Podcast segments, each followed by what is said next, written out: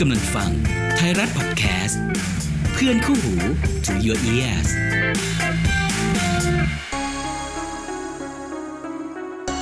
คุณกำลังฟัง Extra Time Podcast เพราะเรื่องราวของโลกฟุตบอลไม่ได้จบภายใน 90 นาที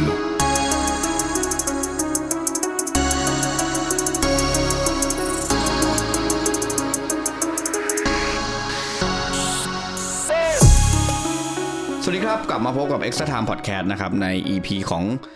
ฆัวกินซานเชซครับพูดชื่อไปเลยแล้วกันนะครับ เป็นนักเตะตลอดกาลของเรอัลเบติสในครับลาลิกาสเปนใช่นะก็เอ่อเป็นหนึ่งอ่าต้องบอกก่อนว่าเป็นอีกหนึ่ง EP ที่เราอัดเป็นสต็อกนะครับอาจจะไม่ได้อัปเดตมากนักนะเพราะพี่บอยอ่าไปติดไปทำธุระที่ต่างประเทศนะครับครับก็อ่าข้อมูลบางอย่างที่เราอาจจะพูดกันเป็นเรื่องเกี่ยวกับอ่าเขาเรียกอะไร current issue เนี่ยอาจจะไม่ได้อัปเดต ณปัจจุบัน ใช่อย่างเพเรื่ราะองเราโอนาน่าที่เป็นเทปที่แล้วอ่าก็เราอ่านวันที่อ่า12 มันก็ครับยังไม่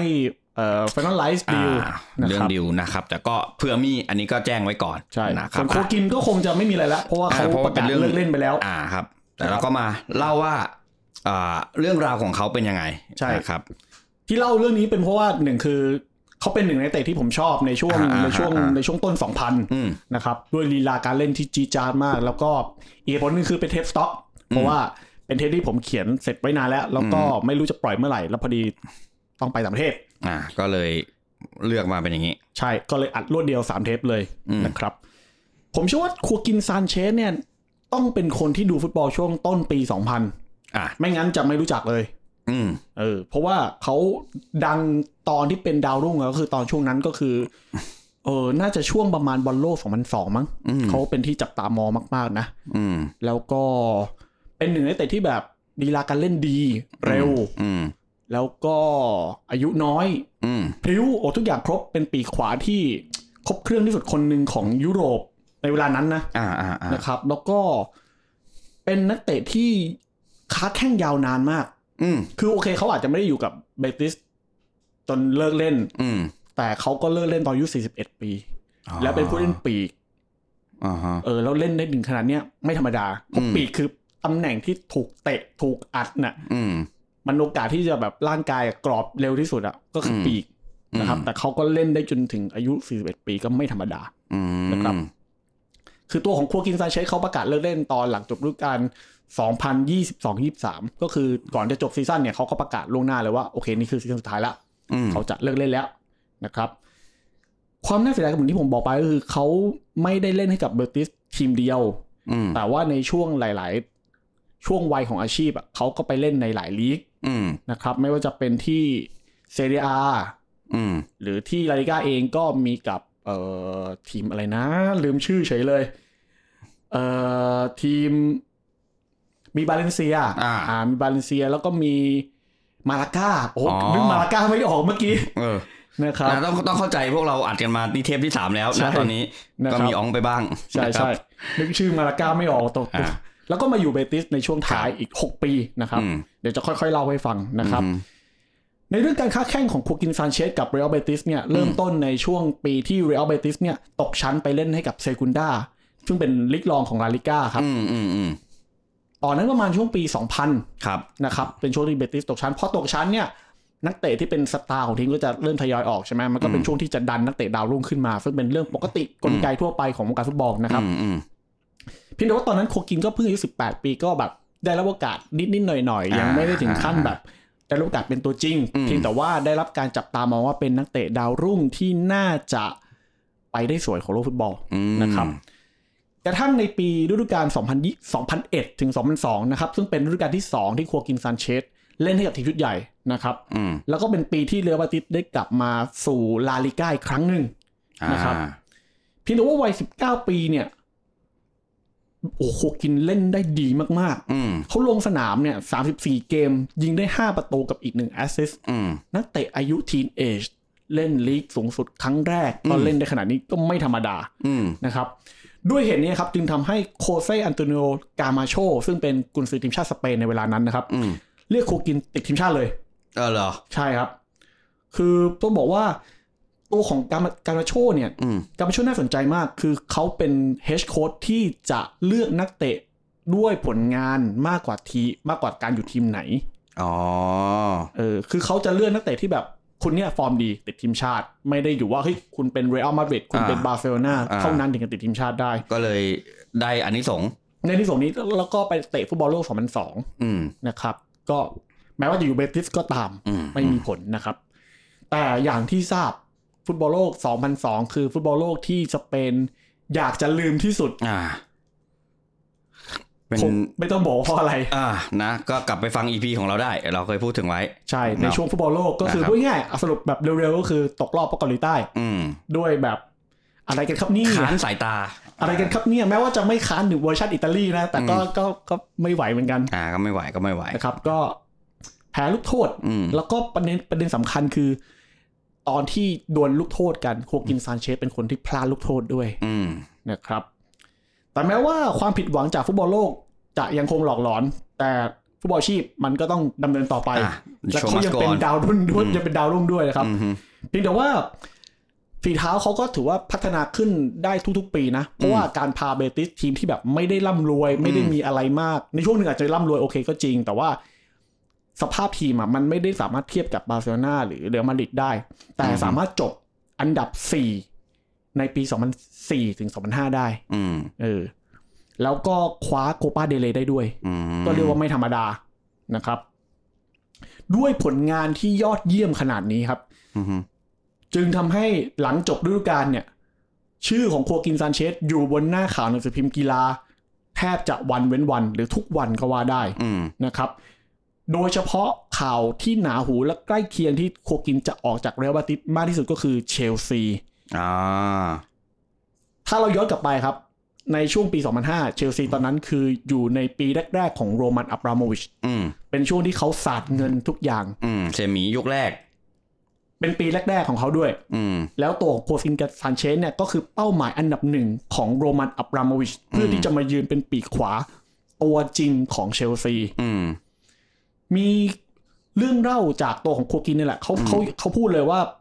เชลซีต้องการเขามากมากๆจริงอืมๆแล้วก็โคกินบอกว่าทางเชลซีอะเคยยื่นข้อเสนอที่เป็นค่าเหนื่อยมหาศาลให้กับตัวเขาอะอืมเยอะแบบเป็นด้วยที่เยอะมากๆ เยอะกว่าที่เขาเล่ากับเบติสเยอะเลยอืมนะครับ แต่เขาก็ขอเลือกอยู่กับเบติสต่อไปอืมอืมเพียงแต่ว่าความสัมพันธ์ของฆัวกินกับเบติสมันก็ค่อยๆแย่ลงหลังจากนั้นอืมทำให้ในปี 2006 ฆัวกินซานเชซก็เลยได้ไปอยู่กับบาเลนเซียเลนเซียอืมด้วยค่าตัว 25 ล้านยูโร ตอนนั้นแพถืงอว่าเยอะไหมถือว่าแพงเนาะแพงแพงอืมแพงครับ คือจุดแตกหักเนี่ย ก็คือเป็นการทะเลาะกับเจ้าของสโมสรเบติสในเวลานั้นก็คือมานูเอลรุยซ์เดโลเปราอืมถ้าใครเคยดูลาลิก้าในช่วงประมาณเนี้ยครับ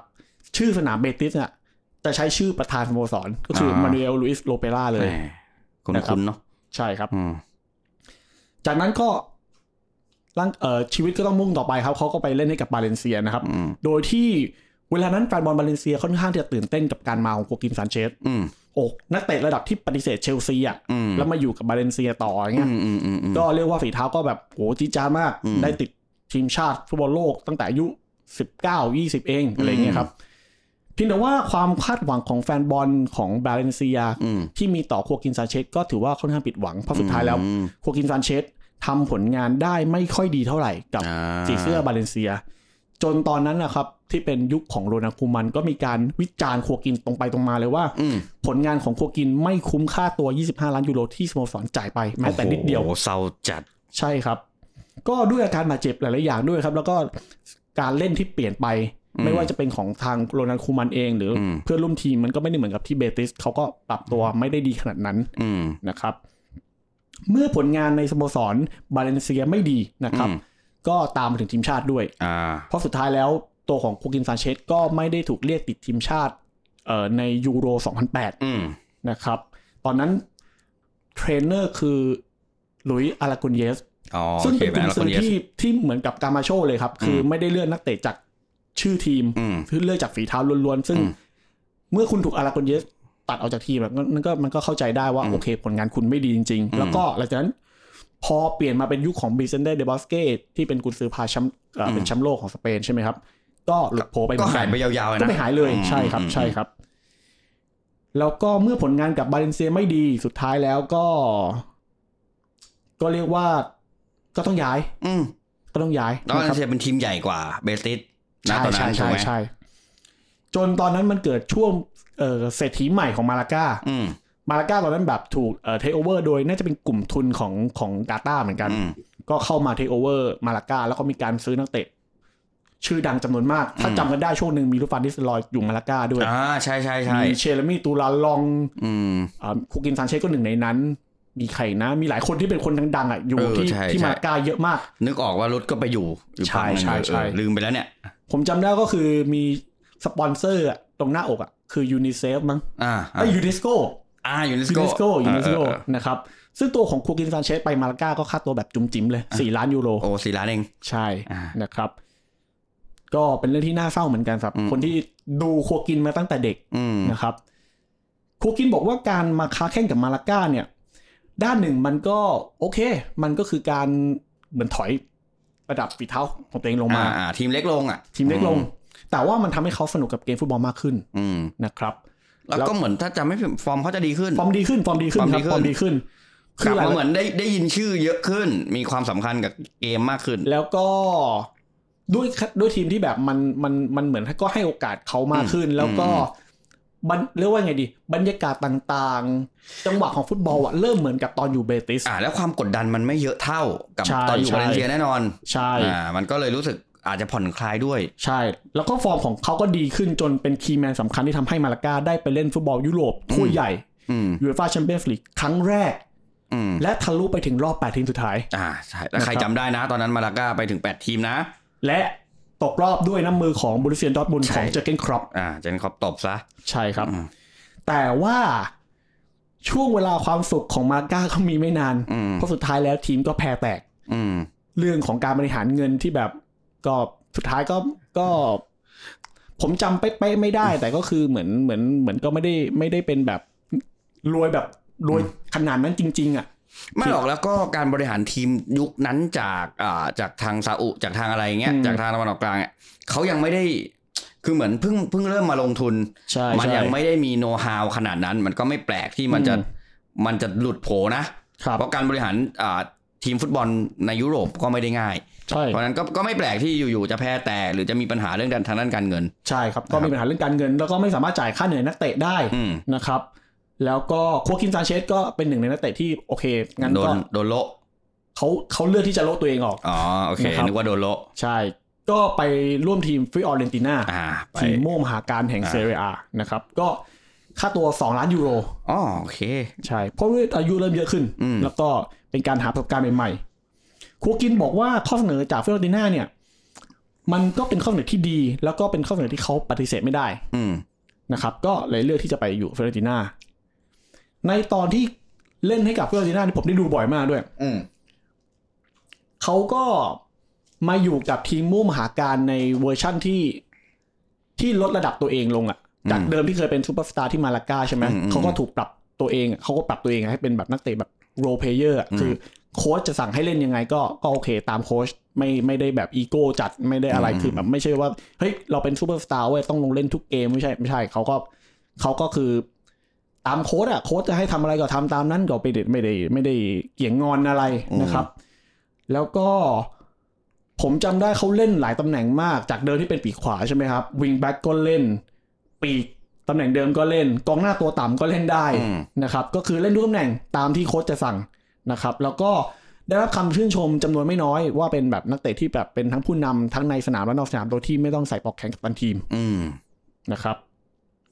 ฆัวกินซานเชซประสบความสำเร็จในสีเสื้อฟิออเรนติน่ามากที่สุดในยุคของวินเชนโซมอนเตลล่าซึ่งเป็นอะตำนานกองหน้าของอืมโรม่าและซัมพ์โดเรียอืมนะครับตอนนั้นก็ทีมม่วงมหากาฬได้ที่ 4 แล้วก็ที่ได้ที่4กับที่5นะครับสองอือฮึปีแล้วก็ได้เป็นรองแชมป์โคปาเดลเรย์เออโคปาอิตาเลียขออภัยอือฮึไม่ใช่โคปาเดลเรย์โคปาเดลเรย์หนึ่งสมัยนะครับ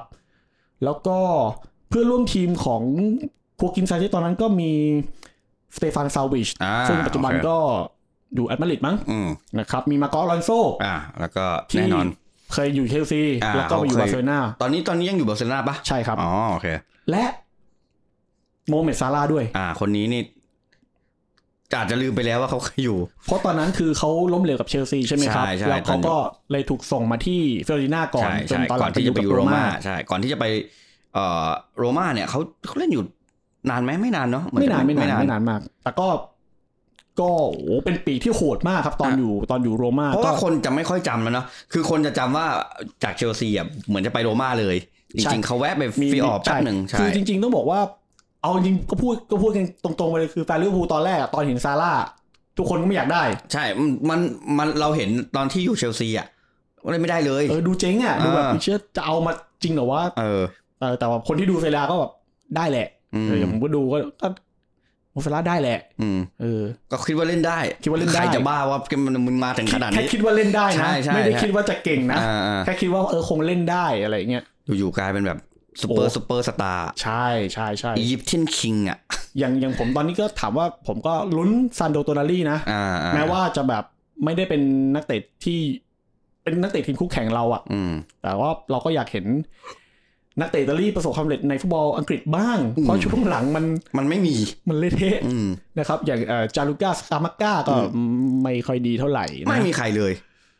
มันมีแต่มันยุคเก่ามากอะพี่อืมวิตาอืมอย่างอย่างอะไรนะ อย่างวิอัลลี่เงี้ยอ่าเบนิโตคาร์โบเน่เงี้ยโอ้โหมันเก่ามากอะยุคเบนิโตคาร์โบเน่เลยเหรอเออราวาเนลลี่อย่างเงี้ยอ่าลาวาโซเนลล่าลี่โซเงี้ล่ายมันยุคนั้น เออแล้วมันไม่มีเลยนี่หว่า ถ้าให้พอจะมีคือดาวิเดซานตอน ก็ยังคือมันพอได้แต่มันไม่ถึงขั้นแบบคือมถ้าเอาบาร์ของวิอัลลี่เอาบาร์โซล่าเอาบาร์ของราวาเนลลี่อะไม่ได้อืมเออมันมันเอาแค่นี้ในผู้ชื่อมาทั้งหมดเบนิโตคาร์โบเน่น้อยสุด อืมเอาบาคาร์โบเน่ก็ไม่รอด อืมถูกปะล่ะจริง ๆ อย่างตอนที่เอาไปตัวอควิลานี่จากโรม่าไปลิเวอร์พูลอะอันนั้นผมมั่นใจนะว่าไม่รอด เพราะสไตล์การเล่นของอควิลานี่กับกับลิเวอร์พูลมันไม่น่าเข้าเลยอืมแล้วก็แบบเจ๊งจริงด้วย อืมใช่ใช่คืออควิลานี่ตอนนั้นนะสมัยอยู่โรม่าเขาโอ้โหได้รับการจับตามองมาก ๆ นะ แบบเป็นเจ้าชายหมาป่าคนต่อไปเลยนะ แล้วพอมาลิเวอร์พูลก็แบบอาการบาดเจ็บอย่างเงี้ยมันก็ทำให้แบบฝีเท้าเขาแบบไม่เหมือนเดิมนะครับ โอเค กลับมาที่เรื่องของฆัวกินซานเชซครับเขาก็อยู่กับเพื่อนได้ประมาณ 2 ปีนะครับ แล้วก็เขามีความรู้สึกว่าเขาอยากกลับเรอัลเบติสอื มมันก็เลยเป็นจุดแตกหักอีกครั้งหนึ่งกับทางฟิออเรนติน่าว่าว่าแบบคือทางฟิอออะไม่อยากปล่อย อยากให้ฆัวกินอยู่กับทีมต่อไป แต่ว่าด้วยความที่ฆัวกินอะเขาอยากกลับไปค้าแข่งกับเบติสให้ได้ อืมก็เรียกว่าดื้อดื้อเหมือนกันก็ดื้ออะจนสุดท้ายก็ก็ยอมทางฟิออเรนติน่าก็ยอมก็คือ ก็คือได้กลับไปเบติสตามที่ฆัวกินซานเชซต้องการอืมนะครับ ในฤดูกาล 2015 แล้วก็ย่าลากยาวไปถึงปี 2023 นะครับอืม ตอนที่ฆัวกินซานเชซกลับมาค้าแข่งกับเบติสรอบที่2เนี่ยก็มีแฟนบอลจำนวนมากเนี่ยก็ให้การต้อนรับเป็นจำนวนมากอืมนะครับ แล้วการกลับมาครั้งนี้ของคัวกินซาเชสเขาเปลี่ยนไปเพราะด้วยอายุเขามากขึ้น เขาก็เริ่มที่จะดูแลเรื่องสุขภาพตัวเองมากขึ้น ก็คือการโภชนาการอาหารเนี่ยก็จะกินแต่สิ่งดีๆ ของที่ไขมันสูงๆไม่กิน น้ำตาลสูงไม่กิน ก็เน้นโปรตีน เน้นคาร์โบไฮเดรตที่ดีนะครับอืมซึ่งมันก็ส่งผลต่อ อาชีพการค้าแข่งเขาได้ดีมากๆนะพี่ตะเพราะว่าด้วยการปรับเปลี่ยนนิสัยการกินเนี่ยมันทำให้ตัวเขายืดอายุเล่นได้จนถึงอายุ41ปีอะก็คืออยู่เบติสอีก 8 ปีอะสี่สิบเอ็ดเลยเหรอ ใช่ตอนตอนเลิกเล่นนะนะอืมก็คือรอบ 2 อยู่กับเบติส 8 ปีอะพี่คิดดูนะครับ แล้วก็มีส่วนสำคัญอย่างมากที่ทำให้เรอัลเบติสสามารถคว้าแชมป์โกปาเดเลในปี 2021-22อืมนะครับ ตอนที่คัวกินซาเชสมาอยู่กับเบติสรอบที่สองเนี่ยตอนนี้เขาก็เป็นกัปตันทีมแล้วก็เป็นกัปตันทีมทั้งในแล้วนอกสนาม เป็นหนึ่งในหน้าตาของสโมสรครับ แล้วก็มีส่วนสำคัญอย่างมากที่ทำให้บรรดานักเตะดาวรุ่งของเบติสเนี่ย มองเห็นไอคอนอะอืมเขาได้เห็นไอคอนตัวเป็นๆที่เบติสแล้วก็ยังค้าแข่งอยู่ มันก็ส่งผลต่อนักเตะดาวรุ่งจำนวนมากว่าโอเค ถ้าคุณอยากที่จะเป็นนักบอลอาชีพที่ดีเนี่ยอ่าบางทีคุณต้องมาดูคั วกินซานเชสอืมนะครับโดยเฉพาะซานเชซเวอร์ชั่นที่เป็นอยู่กับเบติสรอบที่สองด้วยครับนะครับนอกจากนี้แล้วในปี 2007 ด้วยสถานะทางการเงินที่มีปัญหาอืมตัวของฆัวกินซานเชซก็เลยลงทุนควักเงินมากกว่า 1 ล้านยูโรอืมนะครับซื้อหุ้นประมาณ 2%ให้กับทีมเรอัลเบติสพูดง่ายๆก็คือ ในปี 2007 ลงมาเนี่ย ฆัวกินซานเชซเล่นให้กับ เบติสเนี่ยทั้งในฐานะผู้เล่นและฐานะหุ้นส่วนทีมอืมเออนะครับ ก็เป็นเรื่องตลกตลกๆเรื่องหนึ่งนะครับ ก็สุดท้ายครับก็เป็นเรื่องราวอันโรแมนติกตรงที่ว่าฆัวกินซานเชซได้เริ่มต้นอาชีพกับทีมที่เขารักก็คือเรอัลเบติสและได้เลิกเล่นกับทีมที่เขารักเช่นกันก็คือเรอัลเบติสนะครับ แล้วก็ถือว่าเป็นหนึ่งในฟุตบอลอีกจำนวนไม่น้อยนะที่ย้ายออกจากทีมไปแล้ว แล้วก็ได้กลับมาเล่นให้กับทีมในวันสุดท้ายของการค้าแข้งอืม นะครับ แล้วก็คงเป็นเรื่องที่ปฏิเสธไม่ได้เหมือนกันว่าฆัวกินซานเชซคือหนึ่งในหน้าประวัติศาสตร์ของฟุตบอลสเปนอืมแม้ว่าเขาอาจจะไม่ได้เป็นนักเตะที่แบบได้ชูถ้วยฟุตบอลโลกหรือแชมป์ยูโรก็ตาม แต่ว่าในแง่ของฝีเท้าในแง่ของความสำเร็จ ในแง่ของความเป็นผู้นำในแง่ของเรื่องต่างๆ ที่เป็นไอคอนเนี่ยเขาสามารถที่จะเป็นตัวอย่างให้กับนักฟุตบอลรุ่นใหม่ ๆ ได้เหมือนกันอืมนะครับ อืมอืมอืม ก็เรียกว่าอะไรดีล่ะ คือโคกินซันเชสอะต้องยุคเราเนาะใช่ใช่ใช่ถึงจะถึงจะเห็นความ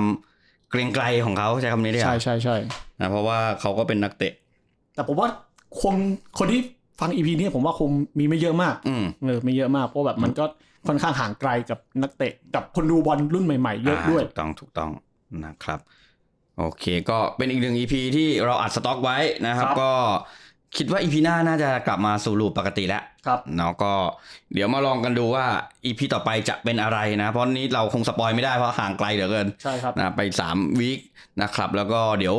เอ่อ extra time podcast ก็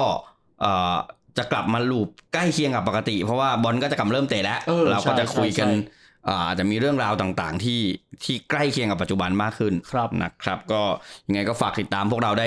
ที่เดิมนะ ตามช่องทางต่างๆของไทยรัฐพอดแคสต์ทุกวันเสาร์บ่าย2โมง ไม่ว่าจะเป็นทาง Podbean Spotify Google Apple Podcast ครับ YouTube ต่างๆนะครับ ก็search เข้ามาก็จะเจอ Extra Time Podcast Service ให้ในทุกช่องทางที่กล่าวไปนะครับ ส่วน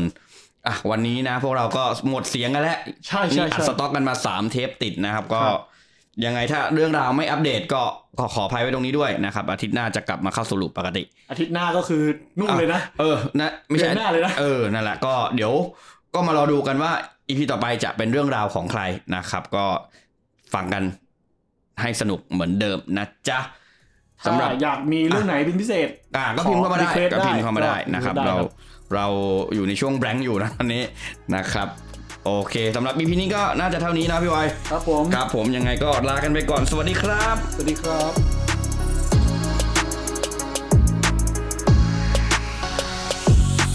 Extra Time Podcast เพราะเรื่องราวของโลกฟุตบอลไม่ได้จบภายใน 90 นาที